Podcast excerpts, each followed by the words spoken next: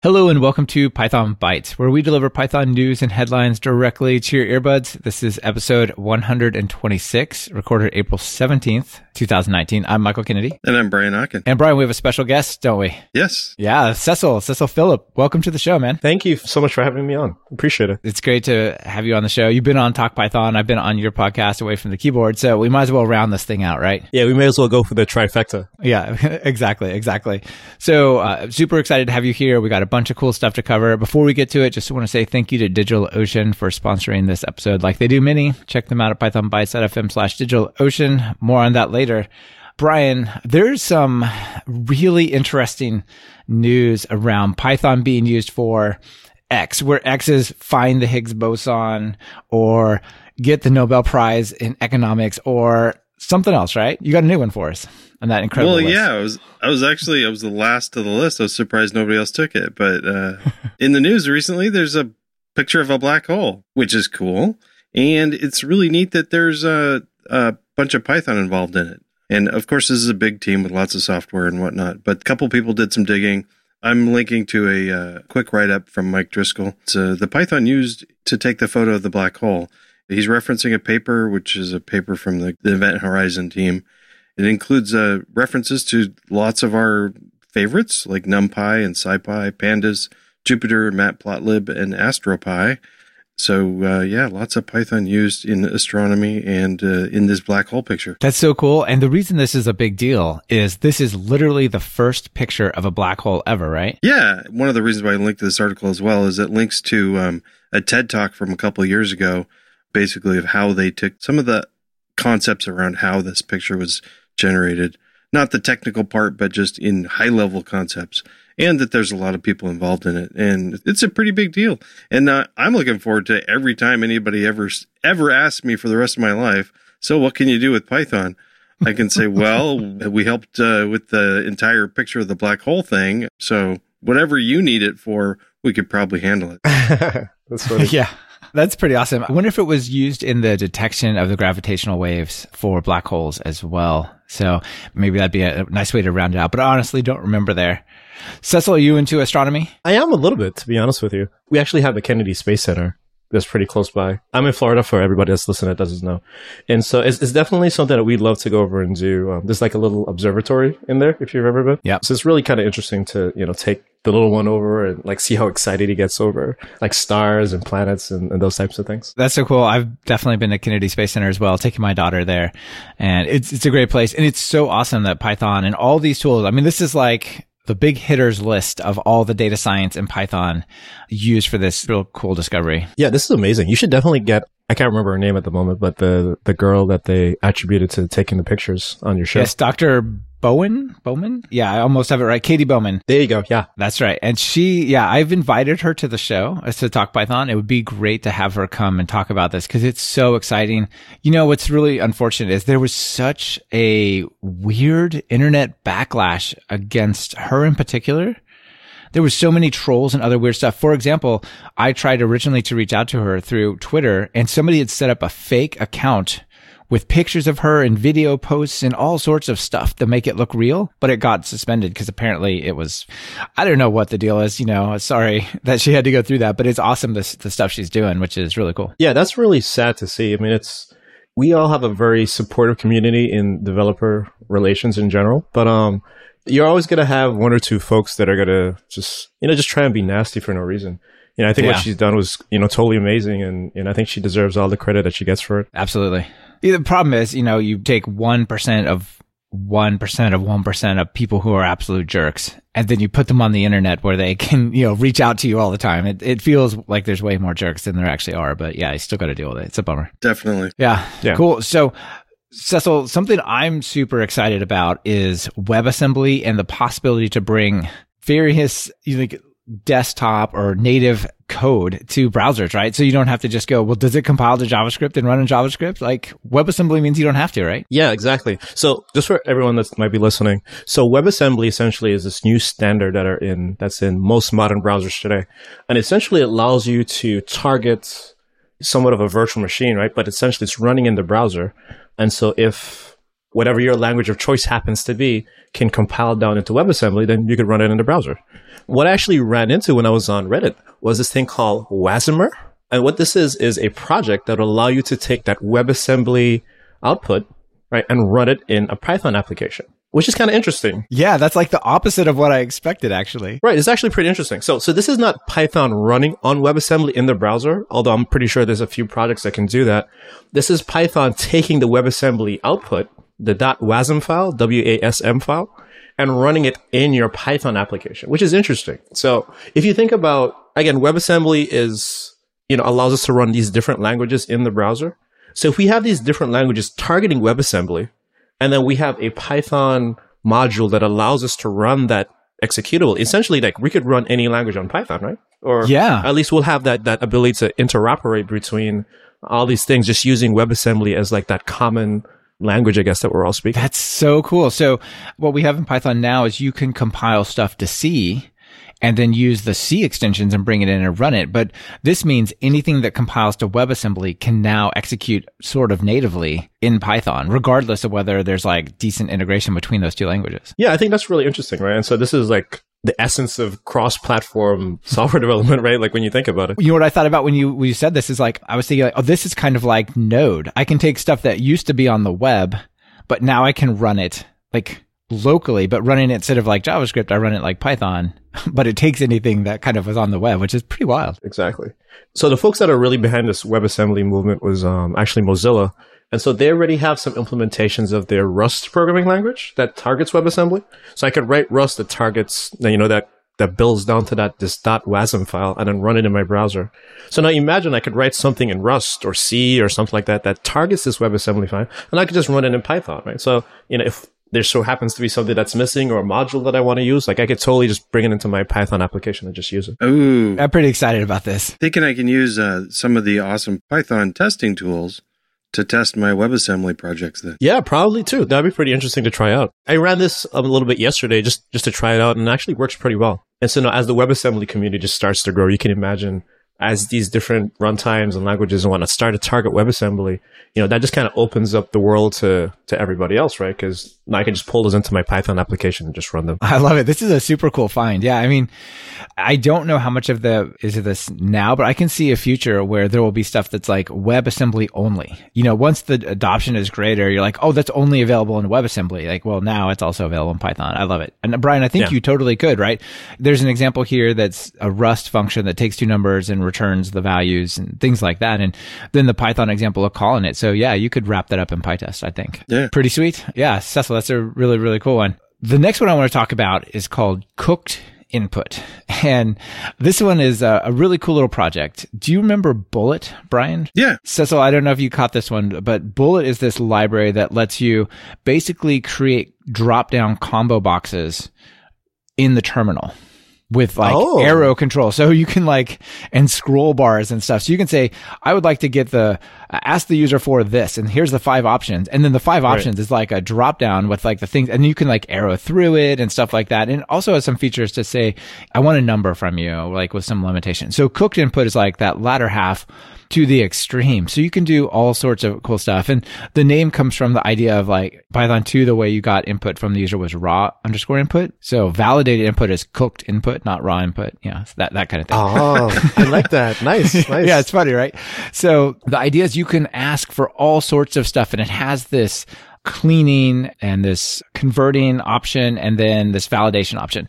So I could go and say, I'd like to say, go to the user and get a string called what I ask the prompt is, what is your name? And of course you could do that with input, but here you can specify like, I would like whatever they type to be transformed to cap words. So like if you type your name all lowercase or like a, it'll put just first capitalized first letters and everything else is lowercase.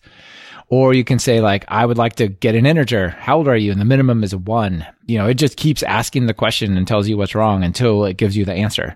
So it's a really nice way to get input from the user on the terminal that's like pre-validated. That's pretty interesting. So let's say, could I do something like, I'm not going to say a very bad word here, use regex and do something like get like my date formatted a certain way or four numbers inputted a certain way. Yeah, it has all these different validators, and some of the validators have to do with dates and other types of things. So, you, like give me an email address, give me a date, and you know, give me you know, you can give an example of like the you know year, month, day, or whatever, and it'll it won't let the user go on until they answer it correctly. That's pretty cool. Pretty nice, Brian. What do you think? You like it? You're bringing up Bullet. Is it a reason? Is it just um, a similar project or? I bring it up because it's another utility or or library that like takes just get standard input from the user on the terminal and makes it a lot better. Yeah. Okay. Right. It's kind of like a, not exactly a competitor, but a similar but different take on that idea. Probably can use them together. Like if you wanted to do these freeform entries, get it through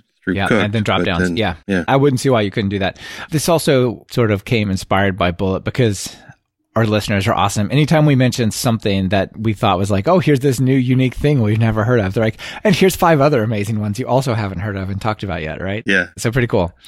All right. Before we get to the next one, let me tell you all about DigitalOcean. So DigitalOcean run our infrastructure. They're really great. Super happy with them. And one of the things they've recently done is launch their DigitalOcean marketplace, which is cool. So you just go to the marketplace and you say, I would like a, a pre-configured Linux machine that's set up to run Django properly, like with uWSGI and Gunicorn and all that. Or I want a MongoDB server, or I want a Ghost server, or whatever. And you just say, I want one of those, and bam, it just creates the whole virtual machine droplet ready to go, pre-configured. So they've got like GitLab Enterprise, Nginx, Postgres, Certbot, all that kind of stuff that you might need. So quite cool. Uh, Just one of the things you can get at DigitalOcean to get started more easily and quicker. So check them out at pythonbytes.fm slash DigitalOcean. Get a $100 credit for new users. Brian, you're starting to be a fan of PyCharm these days, right? I'm slowly, slowly wearing off on you. Is that right? Oh no, I've been using it for a while, but I I use it with VI mode, of course, because I can't unlearn Vim. It's just built into my head now. So one of the things I've been trying to do is uh, use more Jupyter notebooks for various uh, presentations and tutorials and stuff, and uh, just playing with stuff, especially with big data sets. But it bugged me that I, maybe there's a way to use VI within a web browser, but I, I don't know how to do it. But uh, I can do it within PyCharm. And so the neat thing that I'm announcing right now, I guess it, I'm not really announcing it. I just want to highlight it, is that JetBrains and PyCharm have, have they they have announced that they're working with the Anaconda Group to uh, get more support for things like Conda environments and uh, notebooks into PyCharm. And I'm using the 2019.1.1 recently, the most recent build, and uh, the pro version, of course. But it, it makes it so that I can just edit my notebooks within PyCharm with the Vim emulation, all my normal things that I have hooked up to PyCharm. And it just works great. I love it. That's super cool. And they have a special distribution for PyCharm for Anaconda, which has even better support. Now, I don't do much with Anaconda. I'm a, a fan of it, but like I just don't have a use case for it. So I don't know a whole Yeah. lot about it, but that sounds pretty cool. I don't use it myself either, but I know that a lot of people, especially if they're behind firewalls and stuff, it's just easy an easier install for other people to put that on there. That's pretty cool. Cecil, you ever use PyCharm or being at Microsoft, are you uh, mostly on the Visual Studio Code side of the world these days? To be honest with you, I'm still a big PyCharm user. Like I was using PyCharm prior to coming to Microsoft, and I still use it a little bit. I do use our Python extension for Visual Studio Code, Yeah, depending. that's getting nicer and nicer. Yeah. Yeah, it's getting better and better, and you know people love it obviously because it's free and it's open source, and you know you can contribute back to it. But honestly, I'm I'm still a, a PyCharm guy. You know, I think when you you think about IDEs versus editors, like there's a different use case for those, right? And like there's a group of folks that just need an editor, you know, making really quick changes or just kind of going through like, you know, I guess your run of the mill edits, builds, view type lifecycle. But I think when it comes down to debugging and really getting deep introspection into what's happening into your application, that you honestly can't beat like the, you know, the the power of an IDE. Yeah, I'm with you. I'm sorry, sure. Brian. I know you like a VI guy. I apologize. I'm 100% in PyCharm now. You just have it set up in VI mode. Yeah, I tried that for a minute. Then I was like, "Whoa, somebody broke my PyCharm. I got to understand. I got to disable this extension here." that was when we were playing with Ace Jump, which is really cool. But that's a that's a different uh, topic for a different time. Yeah, Cecil, over at Azure, you guys have uh, some interesting stuff going on there, and one of the big trends. I don't know if it's really where the world is, but it's certainly where a lot of the hype and excitement is. Is around serverless code, right? Yeah, definitely. So serverless is where we hide your servers from you. I'm like, so, so it's essentially like we're just taking the burden away from you in terms of like capacity planning. right? So that means that the servers are still there, but essentially all you need to do as a company, as a developer, is just you just need to give us your code, or you know, upload it to GitHub or what have you, and then we'll take care of deploying it, scaling it, and doing all those types of things. So again, like you don't have to worry about this is how many virtual machines I need, or this is how much RAM I need, and worry about backups and, and some of those types of things. But in, along with serverless, like you start to see like some interesting workloads that people want to build with them, right? So a lot of folks use it for APIs or the mobile backends to your web applications. Actually, I found a really interesting article yesterday, and this is on dev.to, which is a really cool um, online community for developers of, you know, this guy that created this serverless solution using Python and it connected it to a Raspberry Pi to get like telemetry data. And so he connected the Raspberry Pi to this other offering we have called Azure IoT Hubs, and that allows you to do two-way communication to your, your IoT device. And so we connected to that and then we send information over into Azure Functions. And then now he has like this real time chart of telemetry showing up in a web browser, which I thought was pretty cool. So the pieces that he has connected to this are, are pretty straightforward, right? So he uses Again, he uses Python. He uses D3 for actually generating the charts. Oh, nice. Yeah, D3 is beautiful. Yeah. Yeah, and he has this thing called C3, which I never heard about before. So C3 sits on top of D3 and makes D3 easier specifically for creating charts. Okay, nice. If anybody's ever used D3, you know it's not like the easiest learning curve thing. You could do more than just create charts, but like there's a charting library on top of that, which I think is actually pretty cool. But again, this article is pretty interesting. Again, it uses Visual Studio Code and the Python extension. It uses functions, serverless functions, and then you know it shows you how you can take telemetry from an IoT device, specifically a Raspberry Pi, push it up into the cloud, and now you're getting like this real time telemetry. So if you think about it, like I don't know, maybe you have like a garden in your yard and you want to have like moisture sensor or even a heat sensor or anything like that. Like you could start to get like interesting telemetry from your house or from your different devices and then push it up into a real time chart using Python. That's a really cool use case. And I like the way they lay it out. What's really interesting to me is the two way communication. like calling into your Raspberry Pi seems more interesting than it talking out or more impressive, I guess. Yeah. So when you think about it, I mean, messaging is is a hard thing to do sometimes, particularly when you're talking about a device that you don't necessarily have close by, right? And so definitely IoT Hub helps a lot with this. But I think for this particular use case, is just using it one way, but you can go both ways if you needed to. Yeah, that's pretty cool. I like it. So if anybody wants to create a cool IoT thing, here's a, a nice little write up with Python and, and Azure. Yeah. What would you create with IoT if you could? Like Brian and I talk about this every now and then. I always like, it's so cool, but I actually can't think of anything I want to build that's, you know, not already out there. Like, what would you build with some sort of IoT stuff if you had some time and energy? I have two coworkers that actually built some interesting things, and I think I might copy them. So I'm going to call them out a little bit. So one of my coworkers lives in Tampa, and so he's into barbecue, and he has like a professional grade barbecue grill in his backyard. Okay. Actually, he has like multiples of them. So he, we went over to his house one day for barbecue, and I'm like, dude, like, what are all these wires you have attached to this grill? he has a sensor attached to the grill that's, you know, checking temperature and whatnot. And he had a Raspberry Pi, kid you not, like hanging from the grill that was connected to his Wi-Fi in his house, and it was pushing telemetry to Grafana that was running on a server in his house. If folks on the that are listening don't know what Grafana is, Grafana is essentially like an open source dashboard you know, you send it some information and it just generates a chart for you. So, so he has this Grafana chart that's like in his house. And so he could look and see, oh, well, this is what temperature the steak is, and this is what temperature like the sausages are. I thought it was super cool. That's pretty awesome. Brian, have you come up with any IoT things yet? Actually, I'm intrigued by this whole barbecue thing. And sounds great to me. You could even have extra probes in there to just to uh, probe your meat while it's cooking. What's cool with the two-way communication now is that so now he could look at it and be like, okay, this is hot enough, and then he could turn it down, right? Because again, it's you could do bidirectional communication with your device, right? So when it, when you say it's getting too hot or maybe it's not hot enough, the IoT device again because it's connected to the temperature gauge, like he could adjust it, but he doesn't have to be right next to his grill. That's cool. Yeah, and you could do a feedback loop, a control loop, and have like uh, a, an AI actually cook your food for you then. yes, exactly. you could do like 10 good grillings and then just like feed it to like some ML and go, do more of that. That was good. I actually like that item. So maybe that's my project now. I'm going to have ML cook food for me. That'll be awesome. That actually would be incredible. I would love to have some ML cooked barbecue with you. That'd be great. All right. The last one is not nearly as fun as machine learning cooked barbecue, but it's pretty useful. So in Python, the whole threading parallelism story is a little bit complicated, right? We've got threads, but they can only do IO bound stuff. They can't really do computational stuff because of the GIL. We've got async and await, and that's really even better for IO driven concurrency, but it also doesn't work with the computational stuff. So if you really want to do computational concurrency, you have to use multiprocessing or C or something like that. Right. But the way you've exchanged data while those are running has been somewhat limited. Like certain structures can be shared and, you know, you wait for the response to come back from the thing you're running over there. So new in Python 3.8, there's a new set of modules called multiprocessing.shared memory.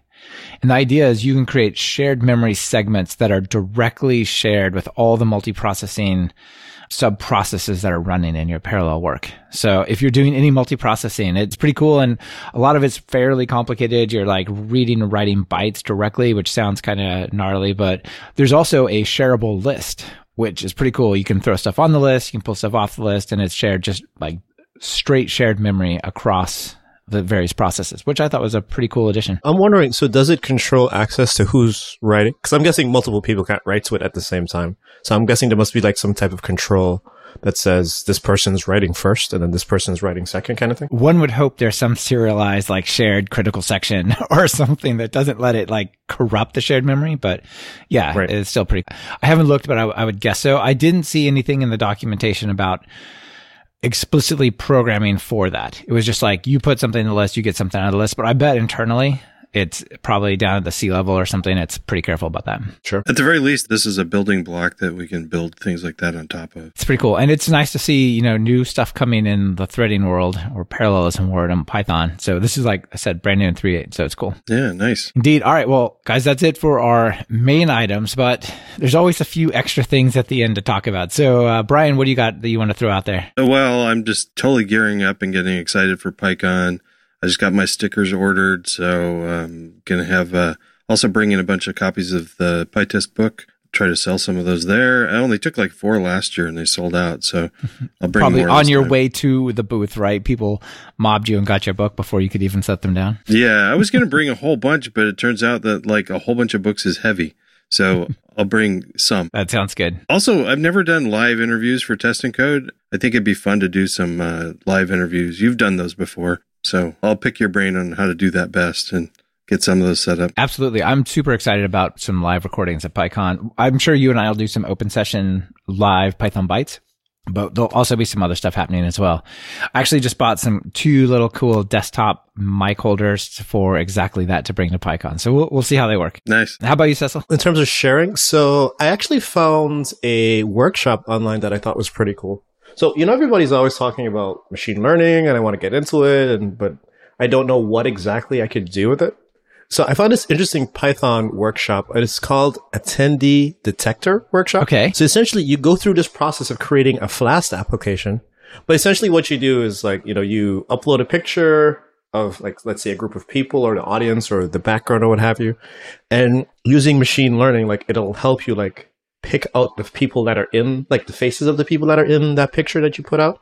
And then it'll tell you like if they're smiling, if they're happy, if they're sad, or what have you. So which I think is pretty cool. So you can imagine again as a speaker, or I don't know, maybe you go to a basketball game or something, you take a picture, and you can be like, "Hey, I don't really think these people are really interested as to like what you're saying, what's going on here," or "Hey, like they're like somebody just scored like some points, right? Like I'm really super excited about it." But I think it's a really interesting practical application of using machine learning, but also something that's very approachable because I think it's something that we all could relate to. I think that's awesome. It would be really cool to get a camera and point it on your audience while you're doing a presentation and just have like a little meter of like audience engagement as like that only you see while you're presenting something unrelated to this. And then it'll show you like the faces of the people that aren't paying attention so you could like walk by them and like stare You've been singled out by the AI. We have to talk. exactly. I thought that was pretty cool. So I put that um the extras. Another thing I wanted to talk about too is so I've actually downloaded your Talk Python mobile app. I have it on my phone actually. Nice. So I took it with me when I was traveling last week, and I actually say I actually pretty like it. I know we've been working on this probably for a while, and we spoke about doing offline video content and whatnot for your show. So I'm really happy to see that this came out, man. This is super cool. Yeah, thanks. I'm really happy the way it came out as well, and it's it's really fun. Like even I am experiencing going through my courses differently. You might think, well, why would you do that? But I have other authors. I'm going through their content. They're going through mine, right? Like it's, I'm kind of a student as well. And it's super fun. We almost have the iOS version out, just the Android currently, but yeah, it's super, super close. So that was a fun project. Let's see. I, I do have a couple other things I want to throw out as well. There's an interesting interview with Guido van Rossum on MIT's AI podcast. This was sent over by Tony Campanelli thanks for sharing that with us. And this is just, you know, it's not really worth going into the whole thing, but it's, it's a different look at his perspective, like his perspective on science fiction and on machine learning and on just all sorts of stuff. So if you've got an hour or something, you want to just catch up with Guido and sort of a historical look on what he did and his accomplishments, it's, it's pretty cool. Another one, Cecil, in, in the whole Microsoft realm is Visual Studio IntelliCode for uh, VS Code, which is pretty awesome. So we talked about some other projects that are like this, but this is, I think, a more legitimate one. So IntelliCode is like autocomplete, IntelliSense, but actually is based on the usage of your code. So this works for Python, among other things, and it goes through, like, say, popular libraries on GitHub. So when you go to your, if you install this extension, say in VS Code, and you go to, you hit you know, regex dot. The stuff that shows up in the list first is not just alphabetical, but is actually the most commonly used things for, like, say, popular libraries that use regex and stuff like that. So it kind of shows you, and it's contextual as well. So it's pretty cool that people can check that out and install that. And then finally, uh, my buddy Dan Coster sent me this yesterday. It just made me laugh. Somebody had gotten, was running a Craigslist thing and gotten a message, hey, you know, here's uh, my proposal or something to your Craigslist ad. Click here to sign up and, you know, fill it out or whatever. And it turned out to be a complete scam. It was like craigslist.somerandomdomain.com. And he's like, all right, well, I could just ignore this or I could write a program to destroy this guy. And so it's a video of him going through, figuring out where the, like basically what it does is it shows you a fake Craigslist login to steal your credentials. So he, he used, uh, requests and some other APIs to actually go and just overflow the guy's database, you know, just generate like a hundred million fake logins and just blast them into his database. So that's enjoyable. Anyone who feels like, uh, a little bit of Schadenfreude. You can watch that. It's pretty good. nice, nice. I love that. Yeah, it's pretty short and sweet. It is Python too, so it's a bit of a bit of a knock on it, but still, it's it's all good and funny. Speaking of funny, Brian, what do you got for us, man? Okay, well, I used the uh, our PyJoke, which I uh, probably used it too much, but uh, whatever. You can't use pie PyJoke too much. And Cecil, we got to tell you, the way we get our jokes these days, sometimes people send them to us, but we found that there's a package called pie PyJokes, and if you pip install pie PyJokes, you can just go to your terminal and just type pie PyJoke anytime you need a developer joke. Are you serious? So it's just a package and it'll just randomly yeah. generate jokes? Exactly. It's beautiful. Do you know if it's like machine learning jokes or is it like just static jokes and they just give you one? I think it's static. Oh, okay. Yeah, it's just a list. But there's quite a few. Here's one. To understand recursion, you must first understand recursion. it's very meta. but I wanted to make a comment on that because we teach recursion to new computer science people all the time, and I don't use it. I never use it. It blows up your stack. I don't think I've used it once in 23 years and I've never needed a Fibonacci sequence generator. That's that. yeah, I kind of felt that way when I learned CS. I'm like, this is cool and mind blowing, but will I ever use this? After I saw your comment here, I decided to think about it. I probably have legitimately professionally used recursion like five times. Yeah, I can attest to that. I've, I've probably done similar. To be honest with you, it's not zero, but it's it's not very high given the number of years I've been doing this. Same for you, Hans. That's Yeah, because when you think about it, like, what would you use recursion for, right? And it's it's probably more commonly you probably use it for like processing of lists of things you know and breaking yeah. up lists of things into different pieces and now most programming languages have things that are in the box in their standard library that'll help you do that so yeah, I really haven't exactly. had the need to go down that rabbit hole. Exactly. I agree. All right. I have, I have one for you as well. Uh, I have two actually because I had to run PyJoke as we were talking about it. So here's one. I, I really like this one. A programmer was found dead in the shower. Next to their body was a bottle of shampoo with the instructions lather, rinse, repeat. he just did it until they died. An infinite loop. And then this one's special for you, Brian, because I just ran it and it came up in Pie PyJoke. How do you know whether a person is a Vim user? I don't know how. Don't worry, they'll tell you. well, I use Vim. oh, man. I love our joke segment. this is, oh man, this is crazy. All right, it is. All right, guys. Brian, thank you as always. Cecil, thank you for being here. It was a lot of fun to have you on the show. Sure, definitely. Thank you so much for having me on. Appreciate it. You bet. Bye, guys. Bye, everyone. Bye. Bye. Thank you for listening to Python Bytes. Follow the show on Twitter via at Python Bytes. That's Python Bytes as in B Y T E S. And get the full show notes at pythonbytes.fm. If you have a news item you want featured, just visit pythonbytes.fm and send it our way. We're always on the lookout for sharing something cool. On behalf of myself and Brian Ocken, this is Michael Kennedy. Thank you for listening and sharing this podcast with your friends and colleagues.